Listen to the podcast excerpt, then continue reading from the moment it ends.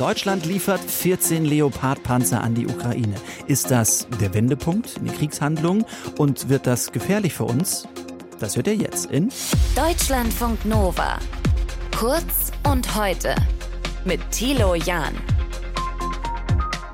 Äh, ja, ihm war das heute nochmal wichtig zu betonen. Deutschland wird immer vorne an sein, wenn es darum geht, die Ukraine zu unterstützen. Wir sind das Land, das das mit großer Energie und in großem Umfang tut. Bundeskanzler Olaf Scholz von der SPD. Die Ukraine wird mit 14 Leopard-Panzern von Deutschland unterstützt. Was bedeutet das jetzt für die Ukraine und was bedeutet das für uns? Sprechen wir darüber mit Claudia Major, Sicherheitsexpertin bei der Stiftung Wissenschaft und Politik. Und sie ist auch Mitglied im Beirat der Bundesregierung zur Friedensförderung. Schönen Guten Tag, Frau Major. Guten Tag. Diese Lieferungen und gleichzeitig das Go, dass andere Nationen auch Leopardpanzer aus Deutschland der Ukraine bereitstellen können. Was verändert das konkret in der Ukraine? Diese Lieferung ist ein Wendepunkt, ein wichtiger Wendepunkt, aber es entscheidet nicht endgültig über den Krieg. Das müssen wir, glaube ich, bei all der der Debatte der letzten Tage sagen. Wir haben uns hier auf ein Waffensystem fokussiert und damit, glaube ich, so ein bisschen das größere Bild aus den Augen verloren. Mhm. Also diese Panzer sind wichtig, weil sie einen qualitativen Unterschied für die Ukraine machen. Besserer Schutz für die ukrainischen Soldaten, für die Besatzungen. Es gibt die Möglichkeit, russische Linien zu durchbrechen und auch die erwartete russische Offensive abzuwehren. Mhm. Ähm, deshalb sind sie wichtig. Aber man zwingt jetzt hier mit solchen Panzern niemand an den Verhandlungstisch, ja?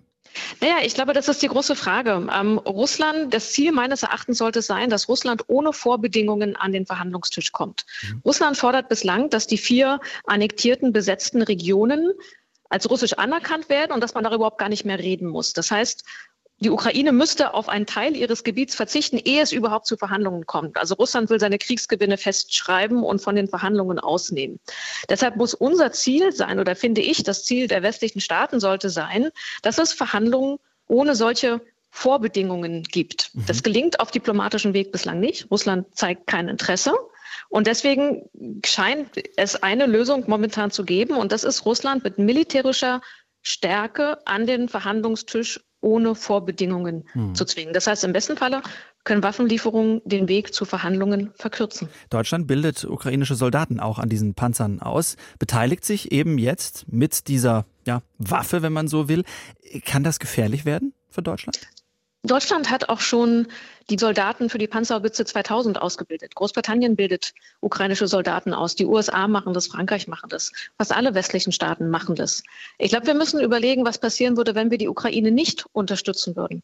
Wenn es zu einem langfristigen Stellungskrieg kommt, wie er sich jetzt abzeichnet, oder wenn Russland mehr und mehr die Überhand gewinnen würde und die Ukraine militärisch besiegen würde. Mhm. Dann wäre Westeuropa in einer sicherheitspolitisch deutlich schlechteren Lage. Und damit auch international wäre zunehmend die Frage, wenn das Beispiel Schule macht, dass man mit Militär seine Interessen durchsetzt, wäre das auch international eine deutlich unsichere Situation. Aber da nochmal gefragt, das heißt, Sie gehen nicht von einer jetzt aktuellen russischen Reaktion auf diese Entscheidung Deutschlands aus? Wir wissen nicht, wie Putin reagiert, aber viele gehen davon aus, dass es eine Frühjahrsoffensive der Russischen Föderation geben wird. Und die Frage ist, kann man die Ukraine in die Lage versetzen, dem besser zu widerstehen.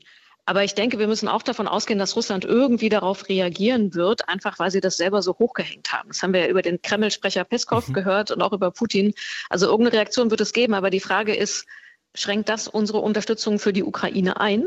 Mhm oder nicht. Und ich glaube, wir sollten uns sozusagen davon nicht erpressen oder von unserer Unterstützung abhalten lassen. Hm. Kanzler Olaf Scholz hat in dieser Frage gezögert. Es gab andere NATO-Länder, die da deutlich klarer, die deutlich schneller waren. Nimmt man das in der NATO denn so auf, dass Deutschland da zögert oder sagt man da vielleicht auf Deutschland ist kein Verlass, wenn es drauf ankommt? Ich würde da die NATO rauslassen, denn die gesamten Waffenlieferungen haben nicht im Rahmen der NATO stattgefunden, sondern einzelne Länder haben sich entschlossen und koordiniert worden ist es im Rammstein-Format. Die NATO hat da überhaupt keine Rolle gespielt, weil sie sich auf ihre Kernaufgabe konzentriert, nämlich den Schutz der Alliierten. Das ist eine, möglicherweise ein kleiner, feiner Unterschied, aber doch ein wichtiger. Aber, das müssen wir auch sagen, auf Ihre ursprüngliche Frage zurückzukommen, für unsere Partner wirkte das nicht besonnen, sondern wirkte das zögerlich. Und viele haben sich gewundert, warum Deutschland so lange braucht, mhm. sich in dieser Frage zu entscheiden, zumal es ja im Endeffekt nicht darum ging, sich mit Partnern abzustimmen, sondern mit genau einem Partner, nämlich den USA, mhm. abzustimmen.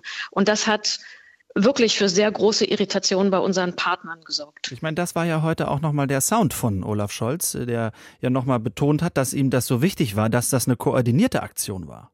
Ja, aber die Koordination hätte auch stattfinden können mit anderen Partnern, die bereitstanden. Großbritannien hat am Wochenende angekündigt, dass es 14 Challenger-Panzer liefert. Hm. Ist eigentlich auch ein wichtiger Partner. Polen hat gesagt, dass es bereitsteht. Andere Partner haben das auch signalisiert. Hm. Das heißt, wenn Deutschland eine führende Rolle, wie es der Kanzler auch immer formuliert hat, gesagt hat, dann kann sich das ja meines Erachtens auf mehrere Staaten und Partner beziehen und nicht nur auf den einen. Mhm. Es ist wichtig, dass die USA dabei sind.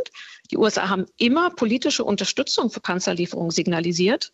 Warum jetzt zu der politischen Unterstützung unbedingt auch noch amerikanische Panzer kommen müssen, die auch nicht sofort kommen, sondern erst viel, viel später, mhm. ist von außen nicht ganz nachvollziehbar. Da wirkt es eher so, als bräuchte würde sich Deutschland ohne die USA nicht trauen und als wären die europäischen Partner nicht so wichtig wie die mhm. transatlantischen. Ja, das ist so ein bisschen das Image, das in der ganzen Kiste übrig bleibt. Äh, danke für diese Einschätzung. Claudia Major, Sicherheitsexpertin bei der Stiftung Wissenschaft und Politik war das. Schönen Abend Ihnen. Danke Ihnen auch. Deutschlandfunk Nova. Kurz und heute.